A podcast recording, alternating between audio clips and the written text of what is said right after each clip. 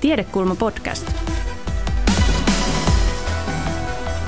Millainen maailmankuva koulun ja opetussuunnitelman taustalla on? Ja millainen sen pitäisi olla? Semmoisista aiheista me tänään keskustellaan. Ja varmaan pohditaan myös vähän sitä, että se, että vaikkapa opetussuunnitelman taustalla on jonkunlainen maailmankuva tai ideologia, niin tarkoittaako se sitten sitä, että siellä jokaisessa koulussa tai koululuokassa on jotenkin täsmälleen samanlainen tunnelma, eli mikä on niin tämän papereiden ja käytännön ero? Me aloitetaan, kuulkaa freshisti tuolla historiakatsauksella. Yliopistolehtori ja tutkija Jari Salminen, ole hyvä.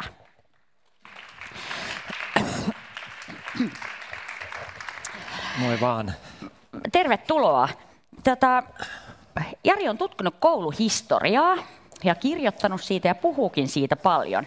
Ja mun ajatus oli, että jos aluksi vähän kuvaat meille ikään kuin historian suhteen sitä, että minkälaiset ideologiat ja ikään kuin ihmiskuvat on vaikuttanut kouluun historian varrella.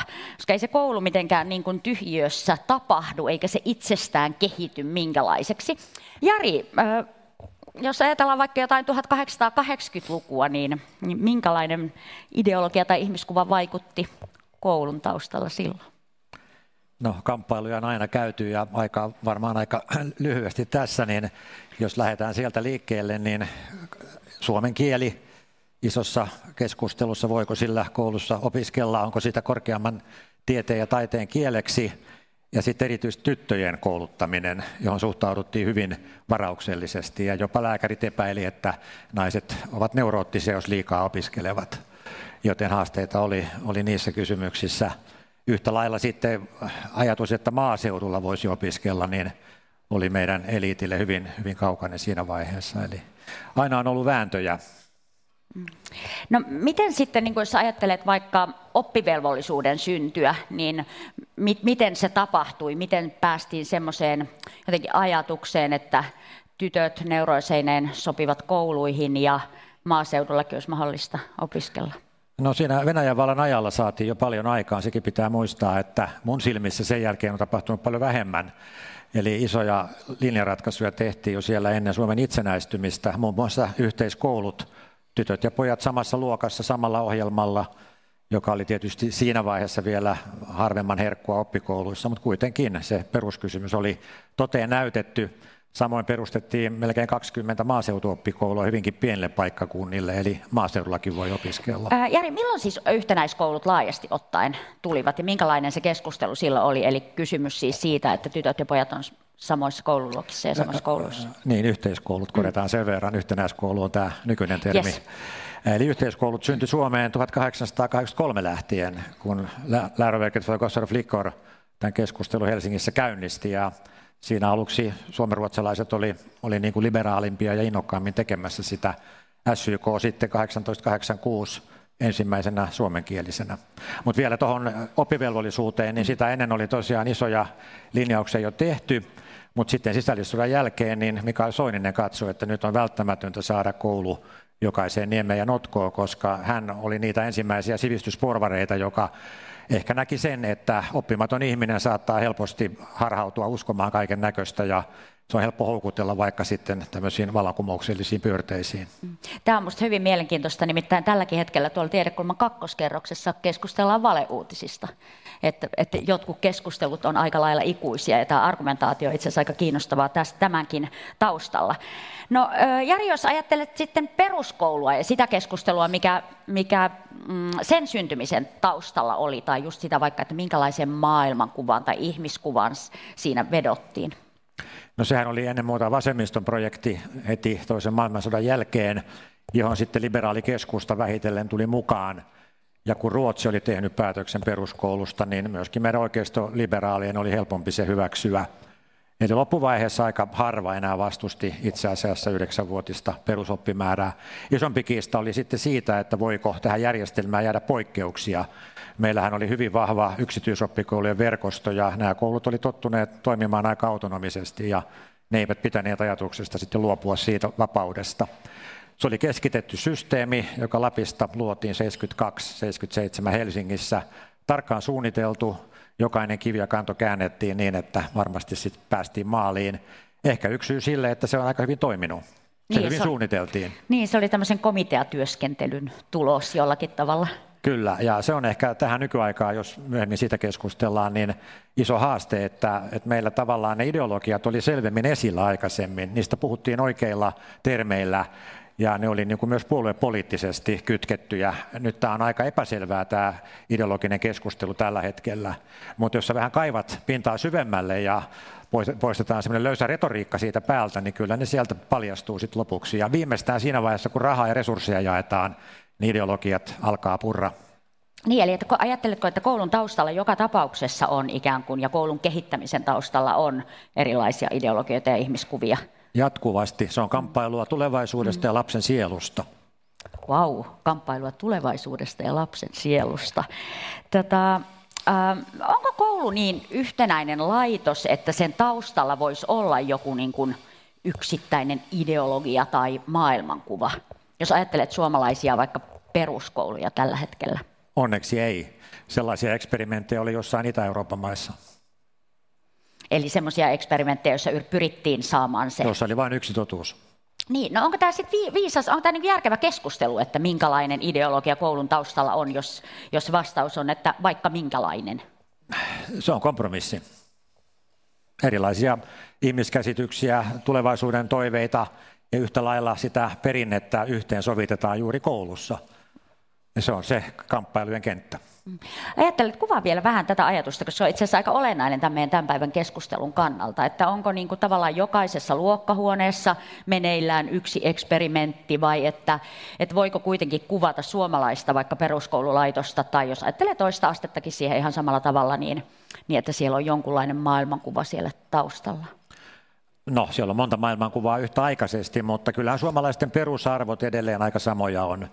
Ja ne on tietysti aikaan sidottuja, eli jotkut arvot korostuu ja on meillä ollut isänmaallisempia kausia ja uskonnollisempia kausia.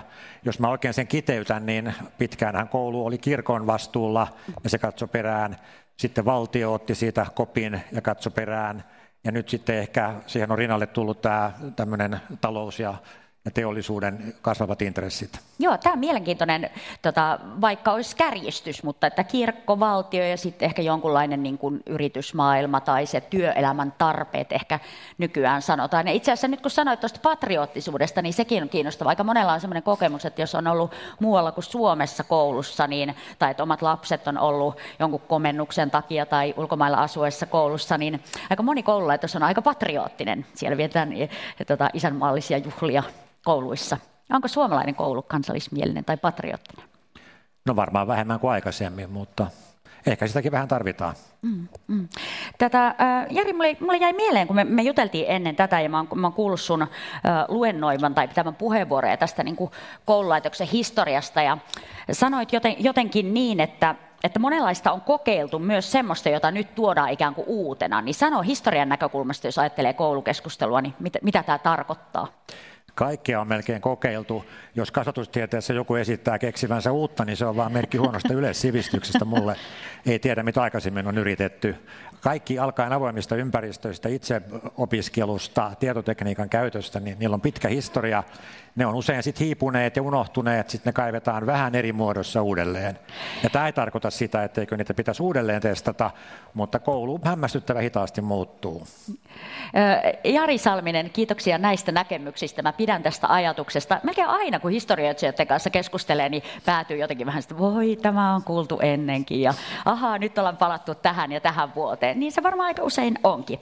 Otetaan keskusteluun mukaan Arno Kotro ja Hannele Kanttel jotka on molemmat sekä, sekä opettajia koulutukseltaan ja, ja sitäkin työtä joko tehneitä tai tekeviä ja, ja tätä koulumaailmaa tuntevia. Tervetuloa.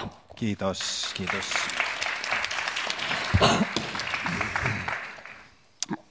No, Arno Kotro, sä oot ainakin opettaja ja kirjailija. Mitä sä opetat? Minkälainen päivä sulla on ollut tänään koulussa?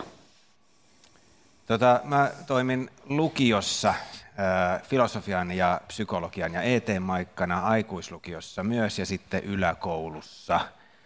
tänään ei ollut juuri opetusta, kun meillä on koeviikko. Ai niin, tietenkin teillä Eli sellainen, sellainen tuota, työpäivä, että olen lukenut esseitä, joissa on vaihtelevia käsityksiä esimerkiksi Platonin filosofiasta.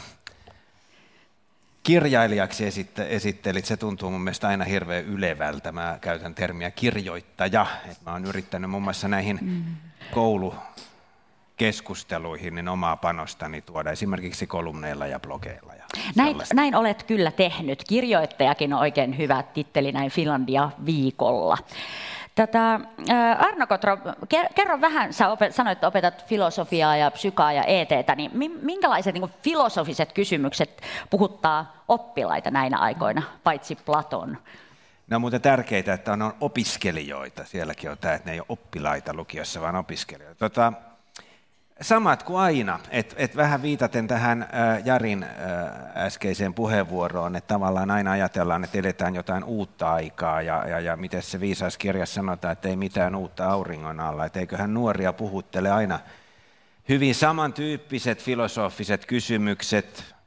Ehkä me kaikki muistamme lukioaikoja sen verran, että tämmöiset eksistentialistiset angstit saattoivat olla ihan tuttuja tuntemuksia ja Ympäristökysymykset on noussut ehkä uudella tavalla, eläinten oikeudet, mm. tämän tyyppiset mm. kysymykset, seksuaalivähemmistöjen oikeudet, tasa-arvo, ehkä vähemmän sitten jotkut metafyysiset saivartelut, mutta siis tämmöiset ajankohtaiset yhteiskuntafilosofiset kysymykset. Ne on muuten aivan ihania aineita opettaa, jos nyt tämmöistä vanhakantaista termiä käytän kuin opettaminen. Aika paljon tunneilla keskustellaan kursseilla, siis tämmöiset ET ja filosofiat ja muuta. Se on myös, mä olen siinä mielessä myös hyvin etuoikeutetussa asemassa, että tavallaan kun me puhutaan tulevaisuudesta, niin opettajan työ tarjoaa jonkinlaisen kurkistusikkunan tulevaisuuteen, kun päivät pitkät tapaa nuoria ihmisiä ja käy niiden kanssa virallisia ja epävirallisia keskusteluja, niin mitään hätää meillä ei ole Mm. Nuori, nuoret on paljon fiksumpia ainakin nykyään kuin mitä itse muistan omina lukioaikoinani olleeni, että tuota, valoa kohti olemme menossa, näin uskon. Tiedätkö mitä Arno Kotro? Musta kuulostaa, että sulla on niin tosi kiva työ. Ja sitten kun opettajan työstä, siis puhua nuorten ihmisten kanssa niin kuin elämän suurista kysymyksistä mm. ja tota, ton tyyppistä. Mutta sitten usein kun opettajan työ on jotenkin julkisuudessa esille, niin kaikki on jotenkin vinksalla ja huonosti. Niin sitten sä sanoit, että meillä on kaikki ihan hyvin.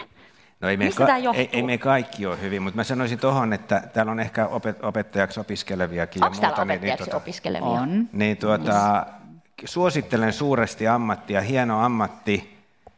Voisiko sitten olla niin, että osa siitä on semmoista edunvalvontaa, että jos, jos julkisuudessa sanotaan, että meillä on asiat hyvin, niin sitten tota, ei, ei saada enää tarvittavia resursseja tai jotain. Että pitää, perusvalitus pitää aina olla päällä, jotta tota asiat menee eteenpäin tai pysyy edes nykyisellään. Ja sitten toivon mukaan päästään, meillä aika hyvin kai aikaa, niin tota, päästään tässäkin keskustelussa puhumaan siitä, että mä oon ainakin näkevinä niin joitakin sellaisia kehitystrendejä, jotka eivät ollenkaan ole toivottavia. Että esimerkiksi lukiota No miten se nyt muotoilisi tässä korrektisti? Muotoile nyt vaan no, sitä, sitä, sitä ollaan viemässä, välillä tuntuu siltä, että lukiota ollaan viemässä suuntaan, joka ei ole hyväksi. Jos kun ajatellaan, että lukion tehtävä on olla sivistystä jakava oppilaitos, sen, sen tehtävä on olla yleissivistävä oppilaitos, niin nyt ö, lukiokeskustelussa yhä suuremman painon on saaneet vähän toisen tyyppiset argumentit, että sivistys halutaan välineellistää puhtaasti niin kuin uusliberalismin ja talouskasvun palvelukseen. Kaikkia katsotaan taloudellisen hyödyn kautta. Oppiaineita rankataan sen mukaan, että, että onko niistä hyötyä vientiteollisuudelle, välitöntä hyötyä vai ei. Ja, ja, ja joskus tuntuu, että tämmöiset humanistiset sivistysaineet tuntuu olevan niin kuin häiriötekijä uudessa uljassa lukiossa, mutta Ehkä tähän palataan Joo. myöhemmin. Päästään tämä Hannellekin vaan. Pa- palataan, palataan kyllä mielellään, mielellään tuohon aiheeseen, että ollaan viemässä suuntaan, joka ei ole hyväksi. kiitos Arno ja tervetuloa tuloa tänne. Hannele Kanttel, oli, sä, oot, tota, sä oot vaikka mitä, sä oot dosentti ja opettajan kouluttaja, eikö niin? Ja tota, ympäristöaineiden didaktiikkaa luokaopettajille aineopettajille. Mm ja taustalta Mantsa ja Bilsan ope. Ja kävi juuri ilmi, että esim. yhden minulle rakkaan ihmisen ope Joo.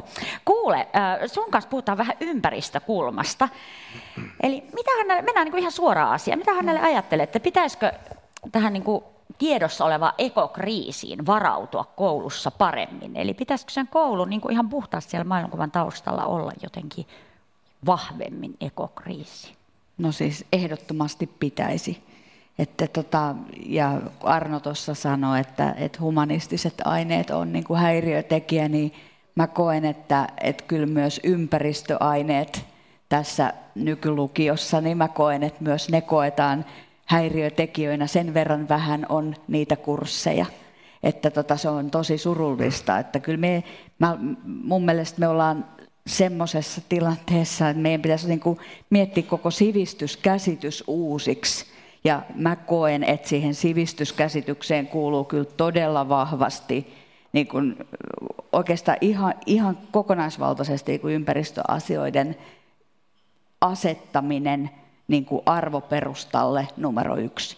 Et, et se, on vaan, se on vaan pakko ikään kuin tässä tilanteessa, että, että tota, ei se sitä estä, etteikö me edelleenkin voida pohtia ihmisyyttä ja muuta, mutta se tavallaan se pohja, miltä me mietitään tätä ihmisen roolia tässä maailmassa, niin mun mielestä niin kuin meidän pitää yhä vahvemmin oikeastaan kaikessa ajattelussa miettiä ympäristöasioita.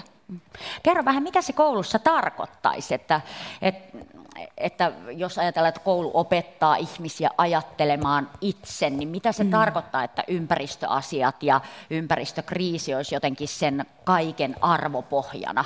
Joo, no okei. Okay.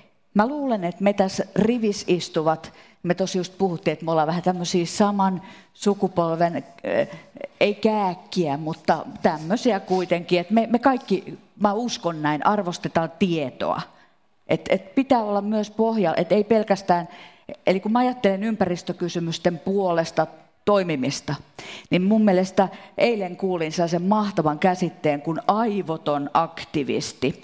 Niin siis tämmöinen aivoton aktivismi ei niin kuin tässä pelasta maailmaa, vaan me tarvitaan myös tietoa asioista ja koulun niin kuin ehdottomasti täytyy olla, kantaa vastuu siitä, että, että eri oppiaineissa myös tulee, tulee siis ihan oikeasti oikeat käsitteet, oikeat asiat, oikeat niin kuin linkitykset, eli semmoinen niin kuin kriittisen ajattelun pohja.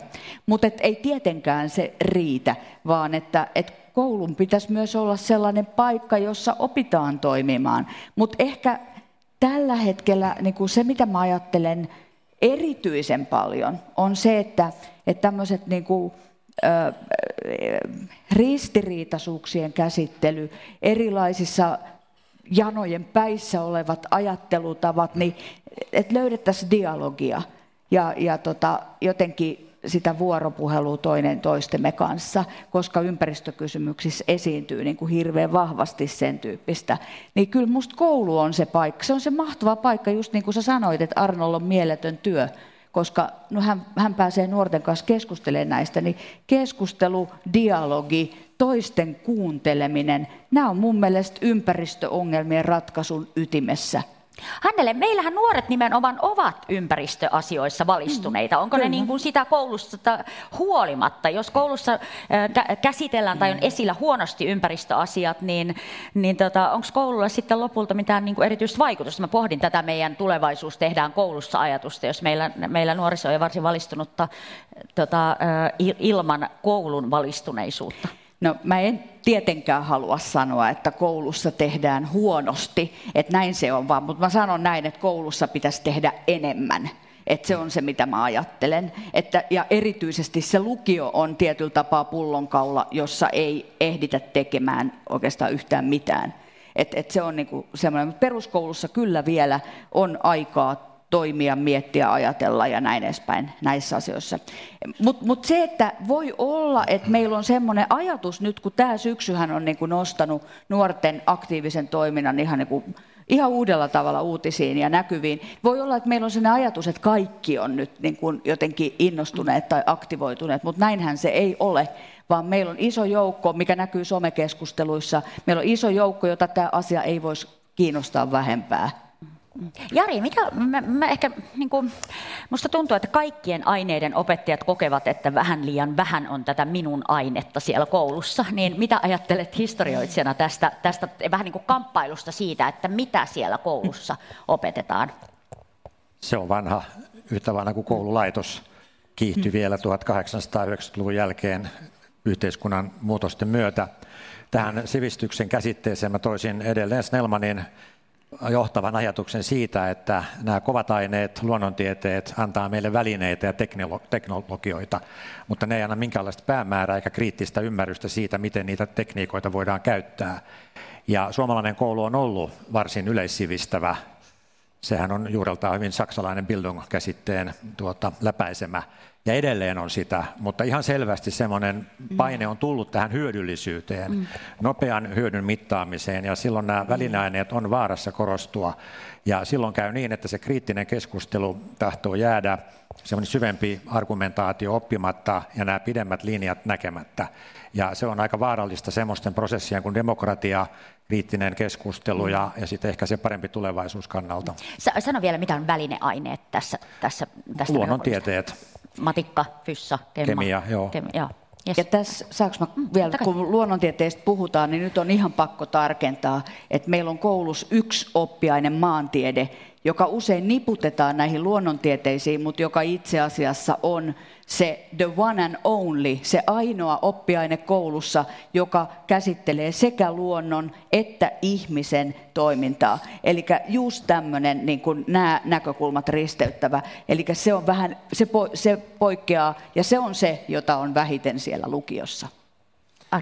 Tota, näitä ei missään nimessä pidä nähdä tätä tilannetta vastakkainasetteluna. Mm. Kaikkia tarvitaan ja se, että kun mä oon yrittänyt näitä humanistisia aineita ja taito- ja taideaineita puolustaa, niin se ei tarkoita ollenkaan sitä, että ei tarvittaisi paljon luonnontieteiden opetusta, mutta nyt tuntuu siltä, että ajan henki on kääntynyt sellaiseen asentoon, että todellakin näillä humanistisilla aineilla ei nähdä, nähdä arvoa. Ja konkreettinen esimerkki siitä on tämmöinen juttu, mikä tuli tosi ikävästi puun takaa Tota, me opettajat ollaan siis vuosikymmeniä yritetty saada sitä ajatusta läpi, että kaikkia aineita tarvitaan. Mm. Ei ole järkevää laittaa niitä tärkeysjärjestykseen, jotta lapselle, nuorelle kehittyy ehjä, kokonaisvaltainen, näkemyksellinen maailmankuva, niin kaikkea tarvitaan. Ja, ja, ja nyt sitten jostain niin kuin aivan puskista tuli tämmöinen pisteytystyökalu, joka hieroo nuorten naamaan sen ajatuksen, että eri oppiaineet on eriarvoisia. Niissä on ylioppilaskirjoituksissa eri määrän pisteitä. Mä oon nyt nähnyt, se on tullut vasta ihan hiljattain tämä koko juttu, ja mä oon jo nyt nähnyt ilmapiirin muutoksen lukiossa, että aineet on niitä oikeita aineita, joita ehkä kirjoitetaan ylioppilaskirjoituksia, joissa saa hyvin pisteitä, ja sitten on näitä turhia aineita. Esimerkki muutaman vuoden takaa edellisen opetusministerin aikana runnottiin läpi tämmöinen, ne aluksi yritti tämmöistä vapaata tuntijakoa, että saisi valita esimerkiksi historian kokonaan pois yleissivistävästä lukiosta. Sitten kun se ei mennyt läpi, niin sitten tuli tämmöinen tuntijakokokeilu, jossa on tarkoituksena siis se, että Siis se koko ajatusmalli on täysin, nyt lähtee mäkätysvaihde päälle, varoitan. Siis se ajatusmalli on jo lähtökohdiltaan väärä, että nuoren pitäisi 16-vuotiaana tietää, mitä hän isona haluaa. Se on lisännyt valtavasti stressiä ja se on tehnyt lukiosta tämmöisen painekattilan, kun siellä on ekaluokka, lukio on ekalla luokalla, että, että mitä kannattaa lukea, että pääsee lääkikseen. Sitten painotukset on vielä ihan järjettömiä siinä mm. mielessä, että ne luonnontieteet on nostettu sinne kuningasaineeksi. Esimerkki. Joku haluaa opiskella oikeustiedettä, niin voisi kuvitella, että olisi tärkeää lukea vaikka filosofiaa ja pohtia lain ja moraalin eroa ja tämmöistä. Mutta ei, paremmat pisteet saa kemiasta – Siis jos haluaa juristiksi, niin on tärkeämpää tietää, miten karbonyylikloridia valmistetaan, kuin se, että mikä on laaja moraali. Arno, eikö siinä ole taustalla ajatus no. siitä, että tietty menestys tietyissä oppiaineissa on ikään kuin aiemmin ennustanut menestystä Joo. näissä on ajatuksissa? Että Mut, joku ei ole ihan totaalisti tullut hulluksi. Jat, ole hyvä, jatka Joo, mutta siis tämä on, varmaan tärkeimmät tuossa jo tulikin, mutta siis, siis tämä, tämä, tota, jos mä inhon tätä siis tämmöinen vallitseva paradigma tällä hetkellä on tämä hyödyn ajattelu. Mm. Hyöty, hyöty, hyöty ja kaiken välineellistäminen. Mutta sitten pitäisi vähän problematisoida jo tuota hyödyn käsitettä. Et jos me halutaan nyt lähteä tähän hyötyretoriikkaan, ja me nähdään, että meidän yhteiskunnassa on esimerkiksi sellaisia ongelmia kuin poliittisen ja mahdollisesti uskonnollisen ääriajattelun lisääntyminen ja kaiken maailman kiivailu ja kiihkoilu. Niin eikö voisi ajatella, että siitä on ihan oikeasti hyötyä, että ihmiset lukee vaikka historiaa ja osaa asettaa nämä uudet ilmiöt vaikka johonkin historialliseen kehykseen ja niin poispäin. Mutta tämmöinen ajattelutapa loistaa poissaolollaan, ainakin niissä pöydissä, mutta on pikkasen Mua varmaan pidetään niin ärsyttävänä tapauksena, mutta halunnut, tai ehkä tämä on liikaa itsekorostusta, mutta on ehkä haluttu hiljentää sille, että on otettu mukaan niihin joihinkin suunnittelu... suunnittelu niin, sä olet lukiouudistuksen tota, seurantaryhmässä. Joo, joo ja, tota, tai olin siellä. Ja mm. tota, se, mitä mä siellä kuulin, niin, niin se oli tätä, ju, juuri tätä retoriikkaa, että, että, että tarkastellaan, mistä on välitön taloudellinen hyöty. Ja nyt jos mietitään, että lähtökohtana onkin talous eikä ihminen, niin sehän on ihan järjetön, jos me ajatellaan, että meidän te- koululaitoksen tehtävä olisi kuitenkin kasvattaa tervepäisiä, tasapainoisia, hyvinvoivia ihmisiä, joilla on avara maailma. Ja mä lopetan ihan just, mä sanon enää yhden ajatuksen. Vaikka me ajateltaisiin vientiteollisuutta, taloutta, talouskasvua, taloudellista hyötyä, niin ei ole senkään kannalta järkevää, jos kouluista tulee tämmöisiä kapeita tyyppejä, mm-hmm. jotka on keskittynyt vain muutamaan aineeseen. Nyt kun meillä on aiheena tulevaisuus, tulevaisuudesta me ei tiedetä mitään. Ja paras tapa varautua tulevaisuuteen on laaja-alaisuus. Onko Arno niin opettajan näkökulmasta, että joku muu tavallaan syöttää kouluun tämmöisen ajatuksen? Pystyykö opettajana äm, ikään kuin sitä sun omaa ajatustasi koulusta ja yleissivistyksestä ja hyödyllisyydestä ja työelämätarpeista niin tuomaan sun luokassa tai sun opiskelijoille? Joo, Vai tulee, pä, tuleeko se joku ajatus sinne koululuokan sisälle jostain, tai sen koulujärjestelmän sisälle? Meillähän on semmoinen hieno juttu suomalaisessa koulujärjestelmässä, jota tullaan ihmettelemään, tai sitä ihmetellään muissa maissa. Meillä on valtava opettajien autonomia. Niin teitä ei et, vahdita et, lainkaan. Et, ei, meitä ei vahdita lainkaan. Että tota, et siis me saa, siellä, siellä luokassa saa te, tapahtua, niin kuin, että et siellä on niin kuin, opetussuunnitelman mukaan pitää mennä ja, ja sen opetuksen pitää ankkuroitua tiettyihin perusarvoihin ja muuta, mutta eihän meitä niin kuin hirveästi kytätä, että se paine, mikä sieltä ulkopuolelta tulee, niin se on ehkä sitten kohtalokkainta nimenomaan sitten semmoisissa uudistuksissa, kun yritetään tuntijakoa muuttaa kapeuttavaan suuntaan tai jotain tämän tyyppistä. Kyllä, kyllä, eli rakenteet tietenkin tulee niin. muualta ja opetussuunnitelma totta kai on, on olemassa. Hannele, ole hyvä, sulla oli. Oikeastaan mä täydentäisin vielä tähän mä tiedän, että ei liikaa käytetä tähän mm. lukiojuttuun aikaan, mutta vähän vielä Arno täydentäisin siinä, että pikkasen mä oon miettinyt myös sitä, että tämä samainen pistesysteemi, jolla, jolla opiskelijoita valitaan, niin se koskee myös opettajan koulutusta. E, ja, ja myöskin aineenopettajia, eli eri ainelaitoksia. Että se tarkoittaa sitä, että myös meidän tulevilla opettajilla – noin puolella heistä, jotka valitaan sisään korkeakouluihin, on nimenomaan tämä niin kuin sama homma, että on laskettu, että millä pisteillä pääsee. Se tarkoittaa, että meillä on opetta- tulevassa opettajakunnassa yhä enemmän tyyppejä, joilla on siis aika kapea-alainen se lukiotausta, pitkä matikka, pitkä fysiikka, näitä, joista saa eniten niitä pisteitä.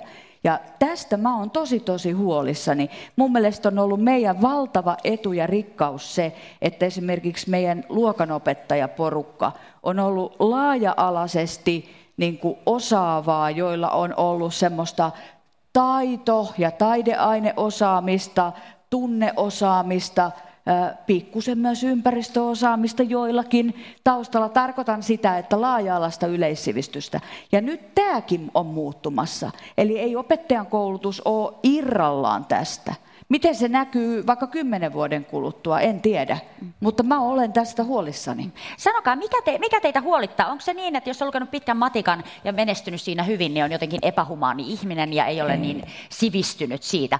Mä vähän provosoin, koska te olette mm, tota, mm. Pik- hyvällä as- pika, asialla. Pika kommentti tuohon, siis ei missään tapauksessa näin, mutta kaikkea tarvitaan. Nyt mä lainaan jotain itseäni fiksumpaa, mä en muista kuka se oli, mutta näin, näin hän sanoi, että että tota, humanisti ilman luonnontieteellistä sivistystä on hömely, mutta, mutta luonnontieteilijä ilman humanistista sivistystä on suorastaan vaarallinen.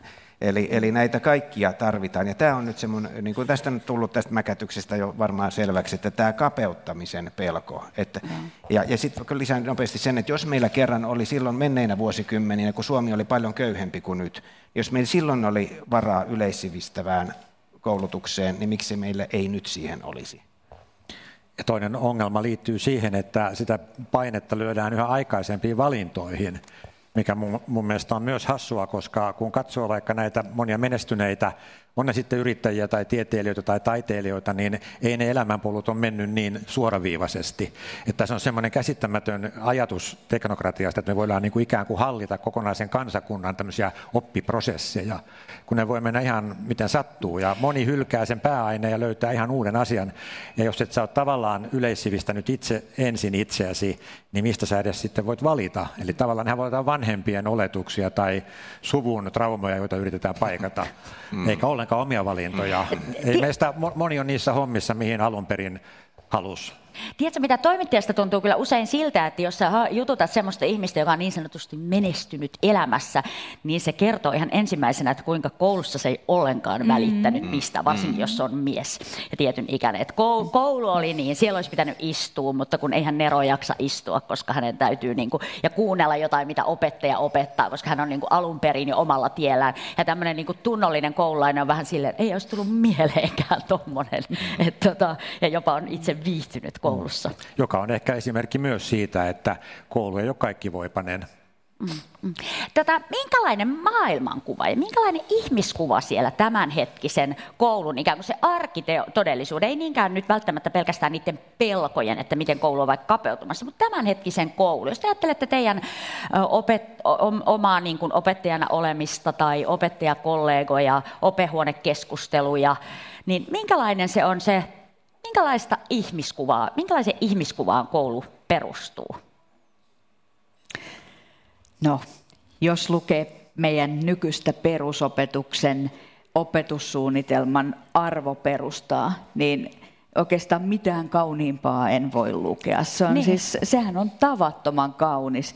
Ja, ja tota, siellä on siis aivan ihania asioita ihmisoikeuksista, ympäristön puolustamisesta ja huom, siellä on nimenomaan kestävän elämäntavan välttämättömyys mainittu. Ei mikään, että vähän niin kuin halutaan sinne, vaan välttämättä. Siellä on hienoja juttuja. Mun mielestä ehkä haaste on se, että että mä en tiedä kuinka syvällisesti näitä on silleen niin kuin ikään kuin omaksuttu tai mietitty ja sitä, että miten ne sitten konkretisoituu siinä kouluopetuksessa. Mutta sen mä sanoin, että täytyy tällä kertaa niin kuin kiitellä ikään kuin byrokraatteja, että kyllä meillä on tavattoman kaunis perusopetuksen opetussuunnitelman se yleinen osa. Mä luulen vaan, että aika moni on hypännyt sen yli ja, ja menee sitten siihen tavallaan kiireeseen ja siihen, että nyt opetetaan tätä ainetta. Hannele, mä oon ihan samaa mieltä, siis OPSI on suorastaan niin kuin ylevää luettavaa. Ja siellähän, mm. onko perusopetus se OPSissakin ekososiaalisuus, jos on. se on se on. ikään kuin se asia, mitä sä ajat? No mitä se sitten tarkoittaa, että jos se on sinne OPSiin asti päästy, niin silloinhan se tarkoittaa, että ei meillä nyt julkinen valta suorastaan vastaa ole tätä sun ajattelua. Eli miten, miten se sitten se äh, ympäristötietoisuus, ympäristökriisin ikään kuin ensisijaisuus ja mm. äh, kutsutaan se vaikka ekososiaalisuus, niin päätyisi sitten sinne sillä tavalla opetukseen, että olisi tyytyväinen. Niin, siis tosiaan perusopetuksella arvopohjassa mainitaan tämmöinen käsite kuin ekososiaalinen sivistys ja ekososiaalisuus. Ja mä, mä oletan, että Suomen opettajista aika harva loppujen lopuksi edes tietää, mitä se käsite tarkoittaa. Mutta se siis tarkoittaa sitä, se on niin kuin kun ajatellaan sitä sanaa ekososiaalinen ja sivistys. Että se ekologisuus ja ikään kuin luonnonympäristön ymmärtäminen, sen merkitys, esimerkiksi ruokatalouden, pölyttäjien merkitys, koko tämän niin kuin ekosysteemin merkitys ymmärretään, että se on kaiken perustana. Ja oikeastaan vasta sitten ihminen voi toimia. Ja se olisi niin kuin se ajattelutapa. Ja mä luulen, että nyt tämä niin kuin ilmastokysymykset oikeastaan pakottaa meidät yhä enemmän miettimään noin, että se ei ole jotain yleistä ympäristöasiaa, vaan meidän nimenomaan, mäkin olen ollut aikaisemmin muuten se, mä oon siis tämmöinen niin kehitysmaatyyppi ja tämmöinen aktivisti ollut, ja mä oon enemmän niin kuin ajatellut ympäristöasioita jotenkin niin kuin ihmisen kautta ja kaupunkiympäristöjuttuja ja tämmöisiä. Mutta mä oon nyt jotenkin tajunnut, että se, se ei vaan toimi. Meidän on ihan pakko ottaa nämä niin kuin perusasiat ja ymmärrys siitä niin kuin ravinnon tuotannon merkityksestä, myrkyistä, kaikista tämmöisestä. Muuten muuten tässä ei hyvin käy. Eli sitä tarkoittaa se ekososiaalisuus. No miten se näkyy matikan maikan tai kielten maikan tai, tai eri aineiden opetuksessa, niin se on sitten toinen juttu, että kyllä se varmaan vaatisi aika paljon ö, filosofista keskustelua ja myös niin kuin ympäristöosaajien kanssa keskustelua, että miten, miten tämä oikeasti näkyisi meidän koko koulusivistyksessä. Arno, mulla on semmoinen kuva, että open työ on ikään kuin riippumatta siitä, mikä se aine on, mitä opetetaan, niin sä tietyllä tavalla silti opetat siinä koko ajan niin kuin ihmisenä olemista. Ja sitä, että miten me niin kuin ollaan yhdessä ja miten me ollaan ryhmänä ja miten me niin kuin eletään täällä. Ja siinä, ta, siinä sä tavallaan opetat myös sitä, että mikä on tärkeää ja, ja jotenkin niin kuin näitä asioita, mistä sä puhuit tässä. Ja tota, kun mä jututan esimerkiksi ala-asteen maikkoja, niin mulla on, niin kuin, mulla on niin itku silmässä, kun he alkaa puhumaan siitä, että kuin iloisia he on siitä, että me ollaan nyt saatu tämän luokan kanssa niin kuin kaveritaidot kohdalleen. Et ei he puhu niin kuin niistä matikasta tai äikästä mm. tai jostain, vaan niin kuin niistä, vaikka niistä ihmisenä olemisen taidoista, vaikka just tästä kaveritaidoista, että me ollaan niin hyvin tänä keväänä saatu tämä homma, että eihän muuta tarvitakaan. Niin et, et onko sillä niin, kuin niin paljon väliä, että mitä ne aineet siellä tarkalleen ottaa? On, kun Jari sanoi joskus, että, eihän, että suunnilleen, että latina on poistunut ja kaikki muu ennallaan niissä rakenteissa.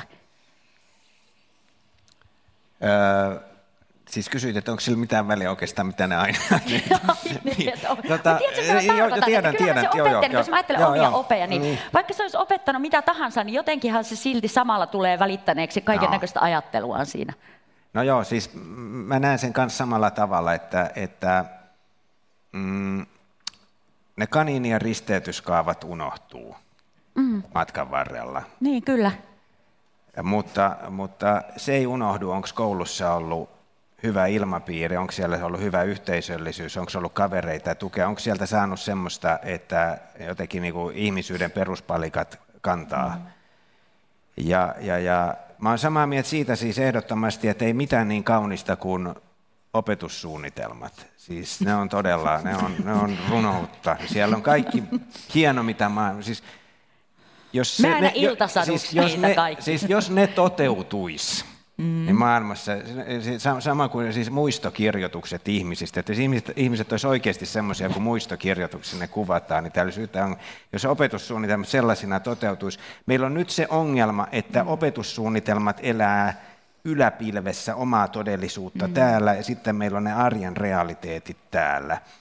Ja, ja, ja, ja, ja nyt ne arjen realiteetit estää meitä siinä määrin toteuttamassa niitä hienoja esimerkiksi yhteisöllisyyden ja ihmisyyden ja kaveruuden ihanteita, kun ne on, on, on meidän opettajien takaraivossa ja opetussuunnitelmissa. Ja ne realiteetit on esimerkiksi jo tämä mainittu, että kun mun nähdäkseni esimerkiksi ylioppilaskirjoitusten painoarvo olisi pitänyt vähentää, niin niitä lisät, sitä lisättiin. Ja tosiaan lukiosta on tullut semmoinen painekatto. Ja musta tuntuu, niin kuin mä oon yrittänyt tämmöistä slogania lanseerata, että annetaan nuorille nuoruus takaisin. Et, et, et niin kun, e, tuntuu siltä, että ei enää ehdi perustaa siellä ihmiset bändejä ja seurustella ja harrastaa mm. teatteria, kun luetaan laajaa matikkaa ylppäreihin. Ja samahan on yliopistoissa, siis se mitä mä sieltä ymmärrän. Silloin kun mä Silloin kun minä opiskelin 90-luvulla hitsi, niin mä en ole siitä erityisen ylpeä, mutta me opiskeltiin se kymmenen vuotta. No ei sekään ole ehkä hyvä juttu, mutta siis meillä ei ollut kiire, meillä ei ollut stressiä. Mä rupesin, huomaatteko mitä aika kultaa muistut, ei ollut stressiä eikä mitään, mutta siis Mä rupesin 25-vuotiaana opiskelemaan niitä oppiaineita, joita mä tällä hetkellä opetan. Jos mä olisin ollut sellaisessa prässissä, niin kuin nykyään ollaan, että pitää valmistua hirveän nopeasti, mulla olisi ehtinyt opintotuki loppua ja mä en olisi ehtinyt, eli mä olisin opiskellut väärälle alalle. Nyt mä oon tyytyväinen opettaja, tykkään työstäni ja toivokseni on jotenkin hyödyllinen tälle yhteiskunnalle. Jos mä olisin ollut tässä nykymallissa, niin huonosti olisi käynyt. Eli mun ajatukseni on taas se, että se näennäinen tehokkuus, se näennäinen hyöty voi itse asiassa olla niin kuin nimenomaan kääntyä kääntyä niitä vastaan. Eli mä en enää muista, mikä se kysymys on, mutta se ajatus, ajatus, ajatus oli joka tapauksessa se, että nämä on äärettömän tärkeitä nämä sanotaanko sen oppiaineen substanssin ulkopuoliset ihanteet. Ja erittäin, erittäin tärkeää on esimerkiksi se, että ihan joku tämmöinen vanha hyveettinen näkökulma, että minkälaisia ominaisuuksia, luonteenpiirteitä koulu ihmisessä vahvistaa. Ja jos esimerkiksi sitä muutetaan koko ajan kilpailullisempaan suuntaan, niin se vahvistaa kilpailullisuutta, laskelmointia, pyrkyryyttä, ja tämä on nähtävissä jo nyt. Ja, ja, ja tota, pitäisi olla enemmän aikaa sille yhdessäololle ja muuta. Ja sitten vikana kommenttina vielä, että välillä mulla tulee sellainen olo, että esimerkiksi kun mä seuraan tätä opetussuunnitelmakeskustelua nykylukiosta, niin siellä hirveästi hoetaan nyt hyvinvointi, terveys, kaikki tämmöinen, niin siinä on vähän sama tunnelma kuin, ää, mikä nyt olisi vertaus, DDRn nimi oli Saksan demokraattinen kansantasavalta. Nimessä sanotaan kolme kertaa se demokratia, jota maassa ei ollut. Ja meillä nyt koko ajan hoetaan sitä hyvinvointia saman aikaan, kun esimerkiksi tutkija Katariina Salmela-Aron vastaansanomattomat kippurat osoittaa, että hyvinvointi on laskenut. Ja se, että jos on omaksuttu polynomit ja ne risteytyskaavat tai vaikka se Platon paremmin kuin aikaisemmin sillä hinnalla, että voidaan huonommin, niin silloin se ei ollut hyvä uudistus. Mm. Nuorille nuoruus takaisin. Nuorille nuoruus takaisin ja vähän vanhemmillekin. Mä palaisin vielä siihen opetussuunnitelmaan niitä tutkineenakin, niin voin sanoa, että sehän on hyvin semmoinen löysä asiakirja. Risto Rinne sanoi hyvin koulutussosiologi aikanaan, että opetussuunnitelmissa laukaistaan paperille tällaisia toiveita – jotka sitten toivotaan jotenkin toteutuvan. Kukaanhan ei seuraa niitä pidemmällä aikavälillä ja ne on yleensä ylimitotettuja koulujen resursseihin ja aika mahdollisuuksiin. Ja mikä pahinta, ne, ne kätkee kaikki ne vastakkaisuudet, mitä siellä on. Sitä ei ole niin kuin kirjoitettu sillä tavalla, että se ottaisi ne huomioon. Siellä ei ole yhtään alanoottia, jossa sanottaisiin, että hei, nämä arvot ei mekään ihan niin kuin lineaarisesti samaan suuntaan, vaan ne on vastakkaisia. Eli koulun pitää samaan aikaan suojella ympäristöä, lisätä talouskasvua. Siinä on ihan jo fundamentaali ero.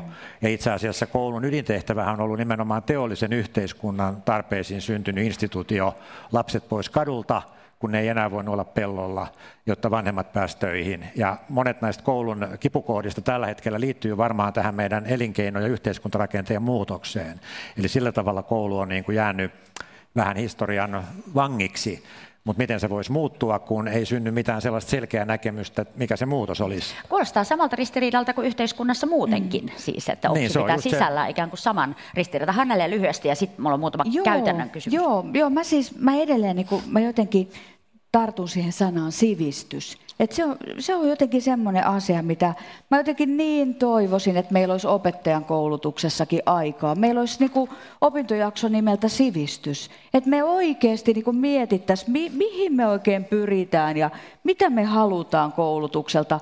Ja sitten ihan oikeasti sille sivistykselle on niin monia määritelmiä. Et, et, tai, ja, ja siinä on eri aspekteja. Mutta mut mä oon niin itse, mä että mä haluaisin lanseerata siihen sivistykseen nyt tämmöisen niin sanan, että siihen kuuluisi mun mielestä tänä aikana sana kohtuullisuus. Ja se on se, että mä ajattelin, että mä niin kuin mun loput työvuodet, noin 15 ehkä, ehkä, katsotaan, niin mä haluan, niin kuin, mä haluan jotenkin panostaa tähän kohtuullisuuden sen miettimiseen, koska mä ajattelen, että se on niin kuin ainoa tapa, millä, millä me jotenkin empaattisesti, myötätuntoisesti kyetään elämään yhdessä tällä maapallolla. Koet sä Hannele, että sä pystyt opettajan kouluttajana niin nimenomaan tuomaan sen kohtuullisuuden ja ekososiaalisuuden ja ne asiat siihen oman työhösi? No täällä on mun opiskelijoita, mä en tiedä, ne varmaan paremmin pysty sanoa. Mä uskon, että jokainen opettaja, on se sitten yliopistolla tai on se sitten missä koulussa tai missä vaan, niin niin ehdottomasti pystyy. Mä, mun mielestä ei voi olla opettaja, jos ei usko siihen, että pystyy vaikuttamaan. Eli kyllä mä sillä tavalla niin kuin uskon tähän. Just näin. Suomessa on itsenäiset opettajat ja opettajien opettajat. Kuulkaa, muutama tämmöinen niin tämänhetkisessä keskustelussa, koulukeskustelussa, voisi sanoa loputtomassa ja jatkuvassa koulukeskustelussa pyörivä sana on digitaalisuus, vielä vähän aikaa sitten digiloikasta kovasti puhuttiin, se on ehkä jo käytetty loppuun. Sitten tämä itseohjautuvuus, oppilaiden itseohjautuvuus. Ja ehkä sitten niin kuin luokkatiloista luopuminen, täysintegraatio, tämmöiset, tämmöiset tota, keskustelut, niin sanokaa, minkälaisia, minkälaisia ajatuksia teillä, teillä on ikään kuin tästä tämänhetkisestä koulukeskustelussa siinä määrin, kun se pääsee tänne julkisuuteen asti. Otetaan nyt vaikka se digiloikka ja digitaalisuus. Minkälainen suhde teillä on tähän asiaan? Se on ollut aika erikoista se keskustelu sillä tavalla, että se on polarisoitunutta Tästähän on yhteiskunnassamme muitakin esimerkkejä tästä, että keskustelu polarisoituu ja digi ei ole siitä poikkeus. Ylilyöntejä puoleen ja toiseen. Yksi ylilyönti tapahtui muutama vuosi sitten. Siellä oli silloin Helsingin kaupungin opetusvirasto oli siinä junaelämässä, että määriteltäisiin ihan tämmöiset prosentit. Et lukion esimerkiksi määritettiin, että 70 prosenttia pitää opiskella digitaalisesti. Ja mä, se meni ihan absurdiksi se, se keskustelu ja syystäkin, koska se koko ajatus on järjetön. Sitten on tietysti no, ehkä... Onhan maailmassa kouluja, joissa on kokonaan digitaaliset vaikka aineistot. On, on ne jotenkin aivan Mutta jos me kouluja. ruvetaan luomaan opettajille niin kuin tämmöisiä prosentteja, siis mun mielestä digistä on ehdottomasti hyötyä, tietenkin. Se ei ole kahta sanaa. Mä esimerkiksi, mun mielestä se oli hieno uudistus, että ylioppilaskirjoitukset digitalisoitiin ja niin edelleen ja niin edelleen. Mutta näillä niin kuin, tietyillä piireillä rupesi keulimaan tämä homma sillä tavalla. Ja sitten koko tämä digiloikka-termi, mä olen sitä mieltä, että koulua pitää kehittää, ilman muuta pitää kehittää. Ja nykykoulu itse asiassa on parempi paljon kuin koulu 20 vuotta sitten. Mä en ole kuullut siihen koulukuntaan, että ennen kaikki oli paremmin. Ennen kaikki oli, melkein kaikki oli huonommin. Piste. Mutta, mutta se, että me ruvettaisiin opettajien autonomiaa kaventamaan sillä, että ruvetaan kyttämään jotain digiprosentteja, niin sehän on aivan järjetönä. Se, mitä tulee siihen loikkaan, niin, niin tota, kouluun ei kuulu loikat jos me ajatellaan lapsia ja nuoria, niin ne tässä turbulentissa maailmassa kaipaa todella paljon pysyviä, rakenteita. Koulun ei tarvitse kopioida ajattelutapoja yritysmaailmasta. Ja tämä on yksi tämän ajan tämmöisiä, niin kuin, mitä mä nyt sanoisin, käytän nyt, sanonpa nyt suoraan, että vastenmielisimpiä piirteitä koulukeskustelussa. Et jotenkin tuntuu siltä niin kuin koulumaailmassa, koulumaailmaa vaivaisi huono itsetunto Suomessa on helkkari hyvä koulu, meidän pitäisi olla siitä ylpeä, mutta sitten on joku itsetuntovaje, ja sitten tuijotetaan jotain yrityksiä, liike-elämää siinä, sillä silmällä, että, että tuolta pitää oppia ajattelutavat ja retoriikkaa. Sitten koulukehittelijät, konsultit puhuu meille tämmöiset, kouluun tarvitaan luovaa tuhoa ja disruptiota ja kaikista sanoista eniten vihaamani, niin sinne tarvitaan pöhinää. Ja, ja, ja sinne ei tarvita pöhinää, vaan sinne tarvitaan turvallisia rakenteita, joita toki pitää kehittää. Koulu ei tarvitse digiloikkaa, mutta digiä tarvitaan. Ja tämmöiset prosentit on ihan järjettömiä. Joo, ja yksi tämmöinen mielestäni turvallinen ja elintärkeä rakenne on se, että ei luovuta käsitteiden oppimisesta. Se, se, se niin kuin, että, että oppiminen olisi jotain sellaista, että, että ikään kuin no nyt mä vähän rumasti sanon, mutta ikään kuin touhuttaisiin vaan jotain ja sitä kautta opittaisiin, niin ei se vaan niin mene. Ja yksi tärkeä turvallinen rakenne on oppimateriaalit. Ja nyt mä paljastan kyllä, että mä oon itse oppimateriaalien tekijä, ettei nyt tule väärinkäsitystä, että siellä se vaan, vaan mainostaa niitä. Mutta mä syvällisesti ajattelen, että ihminen tarvitsee kirjaa, oli se sitten sähköinen tai paperinen, miten vaan, mutta se tarvitsee jotain tukea siihen oppimiseen ja nimenomaan käsitteiden perusoppimiseen. Ähm, Jari, kun ollaan tiedekulmassa ja tutkimus on niin kuin merkittävä osa sitten jotenkin näitä keskusteluja, mitä me yleensä täällä käydään, niin jos ajattelee koulun uudistamista ja vaikka luokkahuoneista luopumisajatusta tai tämmöisiä, ne, jotka ei ole koko ajan koulussa, niin tietää, että kouluissa on edelleen tosi paljon luokkahuoneita, ja siellä, siellä ei ole niin kuin toteutunut kaikki fantasiat. Niin tehdäänkö näitä uudistuksia niin kuin tutkimuksen perusteella? Minkälainen kuva sulla on siitä, että kuinka paljon, kun halutaan tehdä joku uudistus, on sitten integraatioon tai johonkin tämmöiseen niin perustuksiin liittyvä, niin tutkitaanko sitä sillä tavalla, että mitäpäs nyt Helsingin yliopistolla tästä asiasta tiedetään, niin mitä meidän nyt kannattaisi tutkimuksen perusteella tehdä? Kyllä tämä välitys on aika problemaattinen. Toisaalta voi sanoa niinkin, että jos koulua pitäisi kehittää tutkimuksen pohjalta, niin sitähän ei voisi kehittää ollenkaan, koska se on niin monimutkainen, että kaikki tulokset tavallaan kumoaa toisiaan. Eli meidän on jossain, jossain määrin vaan mentävä eteenpäin, mutta se, mitä mä olen kritisoinut, on, että usein ne myydään niin kuin etunojassa – ikään kuin ne olisi tutkittu ja ikään kuin ne olisi parempia. Ja niin kuin jo avauspuheenvuorossani sanoin, niin monia asioita on kokeiltu aikaisemmin. Jostain syystä ne ei ole sitten toimineet. Menee 10, 20, 30 vuotta ja asiaa kokeillaan ehkä uudelleen vähän eri, eri lähtökohdista. Anna että, joku esimerkki. No vaikka Mitä? juuri tämä ilmiöopetus. Se on okay. neljäs aalto yrittää integroida oppiaineita Suomen kouluhistoriassa. Mikael Soinen esitti samaa 1910-luvulla Augusti Salo 20-luvulla. 60-luvulla oli integraatio ja tämmöinen kokonaisopetus, jotka oli OPSissa vielä kirjattu edellisenä lakanoina sinne loppuun. Ikinä ei opettajat niihin ehtineet, ehtineet edes. Eli siellä on loputon määrä näitä kokeiluja, joista sitten yleensä vaietaan, kun ne menee pieleen. Ja uusi sukupolvi ikään kuin myy ne sitten uutena ideana, että me keksimme tämän, ja lupaa jo siinä vaiheessa ikään kuin enemmän kuin ehkä mitä tiedetään. Sitten Yhdysvalloissa on havaittu, että mitä tahansa tekee koulussa vähän aikaa eri tavalla kuin aikaisemmin, niin aina tulee hyviä tuloksia. 9 prosenttia raporteista on myönteisiä puolen vuoden vuoden jälkeen, koska on erillistä resurssia, on mediakiinnostusta, vanhemmat on ehkä vähän aktiivisempia, saattaa saada toisen opettajan siihen apuun, tutkijat pyörii siellä, menee viisi vuotta, tämä on käytetty tämä inputti, ja sitten me katsotaankin niitä todellisia tuloksia, mutta hanke onkin jo päättynyt ja sitä raportoidaan läpimurtona maailmalla. Jari, sano, miten tutkijat suhtautuu siihen, että, että äh, että jotenkin he olisivat mukana vaikkapa sitten nykyistä enemmän koulukehittämisessä. Niin kuin sanoit, se ei ole mitenkään ihan yksinkertaista, koska ei ole mitään yksinkertaista tulosta, että hyvä koulu toimisi näin tässä tutkimustulossa. No jos siihen voisi vaikuttaa, niin ehdottomasti pitempiä kokeiluja ja ehkä vähän maltillisemmin. Et on mielenkiintoista nyt nähdä, kun näitä seiniä puretaan uusista koulurakennuksista ja sitten siellä ei olekaan luokkahuoneita, niin miten se sitten tulee onnistumaan, että joudutaanko sitten hitsaamaan seiniä takaisin, koska näinkin on 60-luvulla jossakin koulussa kokeiltu. Joo, tämä on minusta mielenkiintoinen ajatus, että ilmiöoppiminenkin tulee jo neljättä kertaa. Oliko se sitten, Antti Rinne kuuli siitä vasta nyt, koska vasta nyt hallitusneuvotteluissa oli ilmiöpöydät. Tervetuloa luennoilleni. Mm. Tämä, tämä ilmiöajatushan on, siis se on taustaltaan, siis se taustajatus siellähän on täysin oikea. Mm. Ja, ja, ja tämä oppiaineiden integraatioajatus on, siis se taustafilosofia siellä on ihan paikallaan, mutta mä en näe, että tarvittaisiin erityisesti jotain niin kuin opetusvirasto, rakastamani opetusviraston nykyisen kaskon tämä, tämä idea on se, oli myös, että ilmiöille prosentit, 40 prosenttia lukiosta ilmiöinä. Tämä on taas semmoista, niin kuin tulee joku Neuvostoliiton, tiedätkö, tämmöiset kiintiöt, että näin ja näin paljon terästä ja niin paljon hiiltä pitää tuottaa, että se on todellisuudelle vieras ajatus. Mutta se on mun, mun mielestä ilmiö, oppiaineiden integraatio on niin tärkeä ajatus, että, että sen täytyy olla koko ajan opettajan takaraivossa ja kaikkialla läsnä. Mä otan esimerkin. ET, elämänkatsomustieto. Ää, aiheena vaikka ihmiskuvat, ihmisen hyvyys ja pahuus tai joku tämmöinen.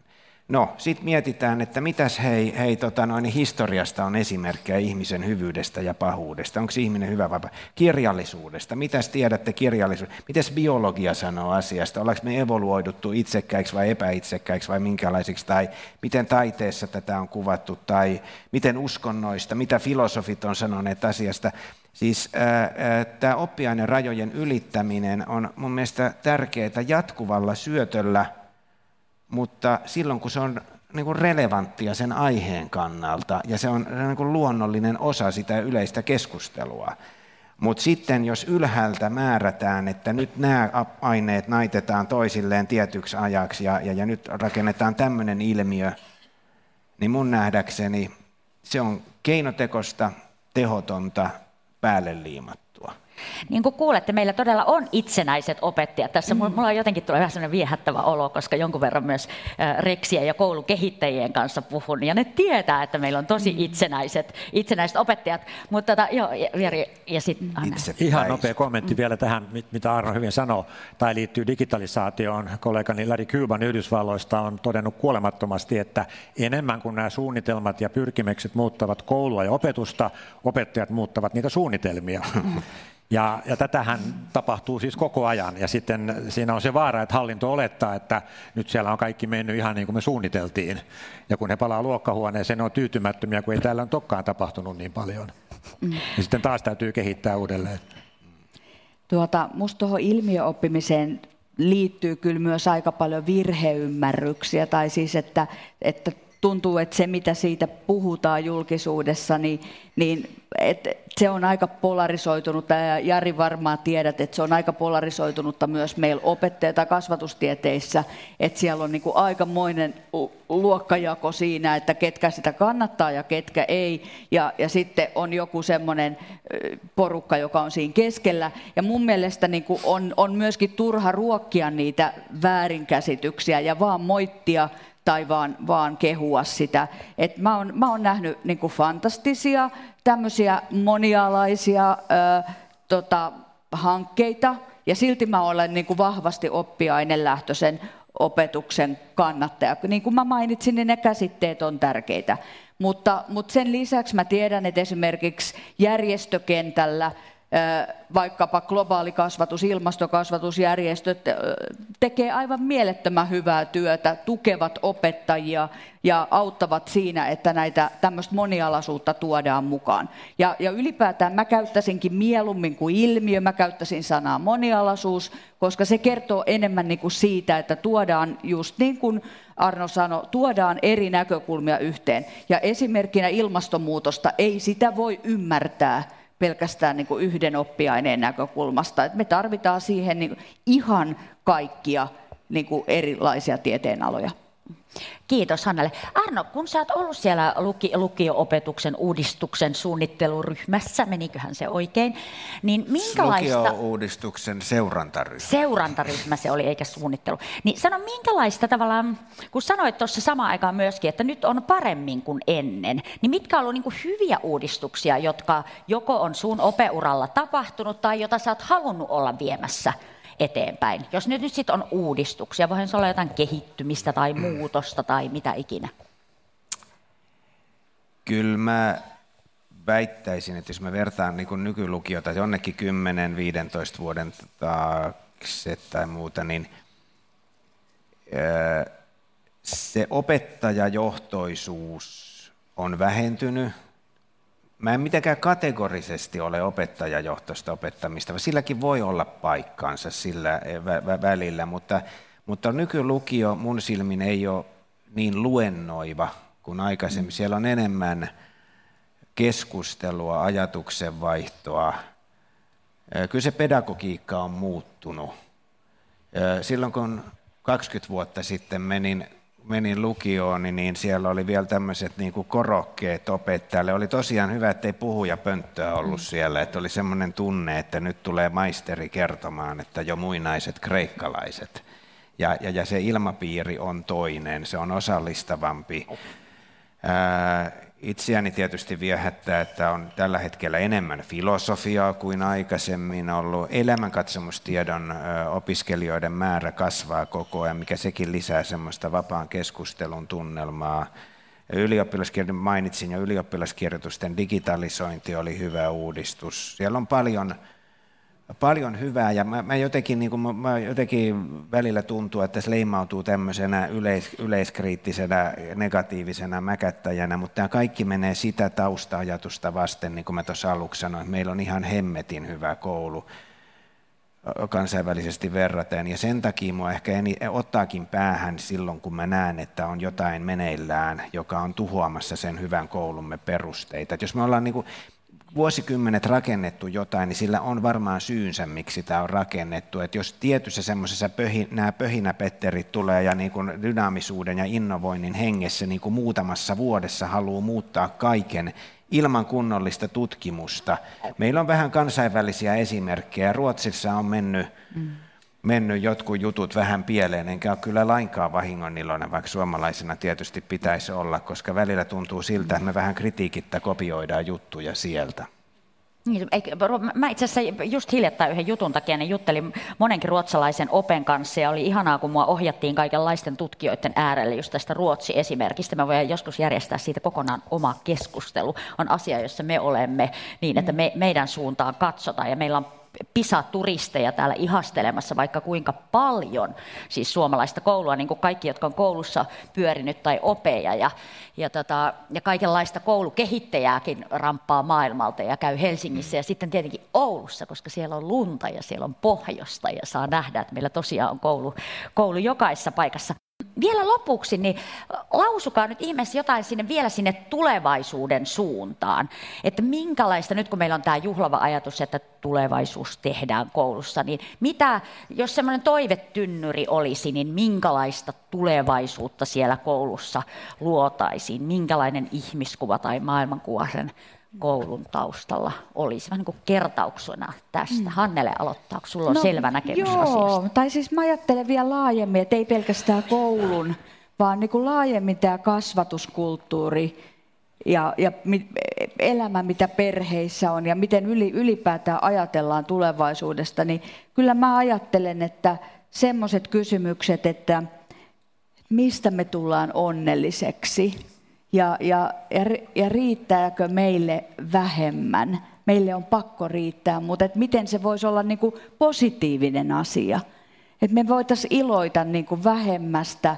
Ja, ja niin kuin mä sanoin, niin tämä kohtuullisuuden ajatus on sellainen, mitä mä toivoisin kaikkeen kasvatukseen – ja nyt on niin kuin pakko muistella vanhaa kunnon Kekkoslovakia eli 70-lukua, mutta eihän silloin tullut mieleenkään miettiä, että onko mulla yhdet sammarit ja yksi trikoopaita, kun kaikilla muillakin oli.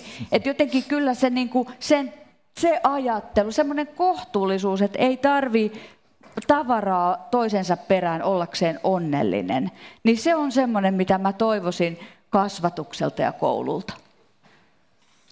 Tuo, pakko heittää tuohon, kun oli tämä 70-luvun ja Kekkos, Kekkosen ajat. Ja muuta, niin siellä, mikä se oli, lukio-uudistuksen seurantaryhmän kokouksessa, niin yksi tyyppi rupesi visioimaan siinä, että nythän me voitaisiin, kun tämä nykylukio on tosi sirpaleinen ja yksi kurssi tuolla yksi kurssi tuolla, niin voitaisiinko me muuttaa nämä opintopisteiksi nämä systeemit ja siltä niistä opintopisteistä rakennettua sellaisia pitkiä kokonaisuuksia ja sitten voisi vaikka koko vuoden opiskella se sama ryhmä jotain samaa ainetta, vaikka fysiikkaa tällä tavalla, että ei olisikaan tämmöistä jaksosysteemiä. Sitten kaikki oli aluksi aivan niin kuin, että juu, tämä on ihan loistava. Sitten yksi sanoi, tota noin, sä keksit 60-luvun lukion äsken. Tämä suuressa uudistusinnossa niin tultiinkin palanneeksi tähän samaan vanhaan ideaan. Mä en kaipaa 60-luvun lukiota, mä kaipaan semmoista tulevaisuuden lukiota, jossa tuota noin, niin, jos me nyt ajatellaan niin ennen muuta inhimilliseltä kannalta, mutta myös taloudelliselta, kansantaloudelliselta kannalta, kaikkein tärkeintä olisi se, että peruskoulusta ja lukiosta kävelee ulos tasapainoisia, täyspäisiä, hyvällä itsetunnolla varustettuja ihmisiä, joilla on riittävästi kavereita ja, ja, ja joilla on jonkinlainen kehittynyt tasapainoinen käsitys siitä maailmasta, jossa me eletään. Se tulee yhteiskunnalle kalliiksi, jos, jos tota ihmiset ei kiinnity työelämään tai on mielenterveysongelmia, syrjäytyy ja muuta. Eli, eli hyvä koulu tulevaisuutta ajatellen on se, joka nykyistä paremmin pitää huolta tästä mielenterveydestä hyvinvoinnista ja näistä, mistä aiemmin puhuttiin, näistä jopa substanssin ulkopuolisista jutuista, ja se onnistuu niin, että vähennetään painetta, vähennetään sitä ylioppilaskirjoituspressiä, vähennetään sitä kilpailukapitalistista eetosta, joka siellä on. Viimeisenä sanoina sanon, koulun ei pidä olla liitossa kapitalistisen, uusliberalistisen kilpailukulttuurin kanssa, vaan sen pitää olla sen vastavoima. Tähän Mä teen muistiinpanoja, tekeekö joku muu. Kiitos. Jari. Öö, mä en nyt keksi mitään noin ylevää, mutta tuota, jos tähän pitää jotain visiota nyt heittää, niin ehkä vähän maltillisemmin eteenpäin. Puhuttaisiin enemmän siitä, mikä koulu on. Aika mutkikas, ideologisesti hyvin monisyinen ja tahoinen historiallinen laitos, joka kehittyy aika hitaasti. Kleve sanoi aikanaan, että epäpedagogiset hankkeet kuolevat itsestään. Eli sopii koetella ja aika näyttää sitten, mikä sinne on sopiva siihen sekamelskaan.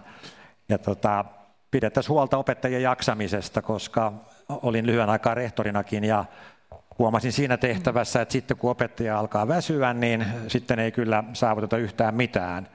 Ja nyt valitettavasti on joitain indikaattoreita, jotka kaikesta tästä hyvästä, mitä tuossa kuulimme, niin kertoo, että siellä on enemmän tämmöistä kyynistymistä menossa ja, ja ihan väsymistä siis, että työolosuhteet alkaa olla monissa kouluissa mahdottomia. Ei se enää olekaan sitten kiva ammatti ja se on vaan niin, että ne kasvatettavat ei sitä vastuuta sitten ota, jos se opettaja siihen hommaan enää usko. Se on vähän niin kuin jalkapallojoukkueen valmentamista, se luokkatyö ja opettaminen. Sun pitää uskoa sun joukkueeseen. Hyvät ystävät, aletaan lopettelemaan tätä iltaa. Kiitos ihan älyttömän paljon teille tästä keskustelusta ja erityisesti tietenkin tästä tunteen palosta. Se on olennaista ja ehkä olennaisinta siellä koulujen sisälläkin, niin kuin täällä läsnä olevat opettajat ja opettajaksi opiskelevat tietävät. Omalta osaltani ihan muutama ajatus. Ensinnäkin muistutan tästä, ehkä tässäkin keskustelussa tuli hyvin esille se, että kyllähän se koulu on niin valtavien ristipaineiden toiveiden tynnyri. Me kaikki halutaan siltä vanhempina tai veronmaksajina tai kansalaisina tai tutkijoina tai yhteiskuntaan osallistuvina nykyisinä ja entisinä opiskelijoina. Me halutaan siltä jotain. Ja Suomessa myös suhtaudutaan usein koululaitokseen aika kriittisesti, mikä on tavallaan vähän hämmentävää, kun meillä on niin hiton hyvä ja kansainvälisesti tunnustettu koululaitos. Mutta sehän liittyy liittyy. Mä niin ajattelen niin, mä itse asiassa täällä sitä monta kertaa sanonut, mutta kun se on musta olennaista, että me suhtaudutaan siihen niin kunnianhimoisesti siihen kouluun, mm. että me nimenomaan niistäkin asioista, jotka on jotenkin pielessä meidän mielestä, niin jaksetaan tätä tunteenpaloa kokea. Sehän, on todi, todi, sehän osoittaa vaan, että se on meille niin kauhean tärkeä se koulu. Ja sen takia esimerkiksi just vaikka ajattelee, että mitä niin kuin jotenkin Jarin ajattelusta voi saada kiinni, että tämmöistä tämä on niin kuin aina ollut, mutta siihen ei tarvitse ollenkaan suhtautua niin kuin kyynisellä katseella. Että aina samat keskustelut ja samat jankutukset, mikä ei liiku. Sehän ei ole totta. Asiathan nimenomaan on liikkunut. Ja tota, ja että se, että se on kannattanut se kriittinenkin koulukeskustelu. Mutta sitten tietenkin täytyy muistaa, mullakin on onni tehdä kouluissa töitä, niin täytyy muistaa kyllä se, että siellähän tapahtuu niin pieniä ihmeitä siellä koulussa joka, joka päivä. Ja että opettajat ihan uskomattomalla tavalla niin kuin jotenkin sulautuu näihin vaikka tämän yhteiskunnan muutokseen tai siihen väestöpohjan muutokseen, mikä täällä vaikka pääkaupunkiseudulla on ollut. Niin hän niin itse keksii joka päivä uudestaan jonkun tempun, jolla se työrauha saadaan pysymään ja, ja saadaan niin kuin just kaikkien näiden paineiden keskellä jaksetaan. Että todella paljon hyviä asioita tapahtuu koulussa. Tiedän sekä vanhempana että, että koulussa tutkimusryhmän jäsenenä olevana. Ja kyllä onneksi siis mun, mun vanhempi tytär lähti Anno tänään siis bändin kanssa keikalle, niin että sitäkin Loistavaa. vielä tapahtuu. Että, nuoruutta, että ko, nuoruutta on yhä Nuoret olemassa. ei ole ihan pelkästään vaan pänttäämässä. Ja saa päntätä pitkää matikkaakin, jos haluaa. Päätän messuni tältä iltalta tähän. Kiitoksia teille ja kiitoksia yleisölle ja tulkaa taas tiedekulmaan. Kiitos. Kiitos.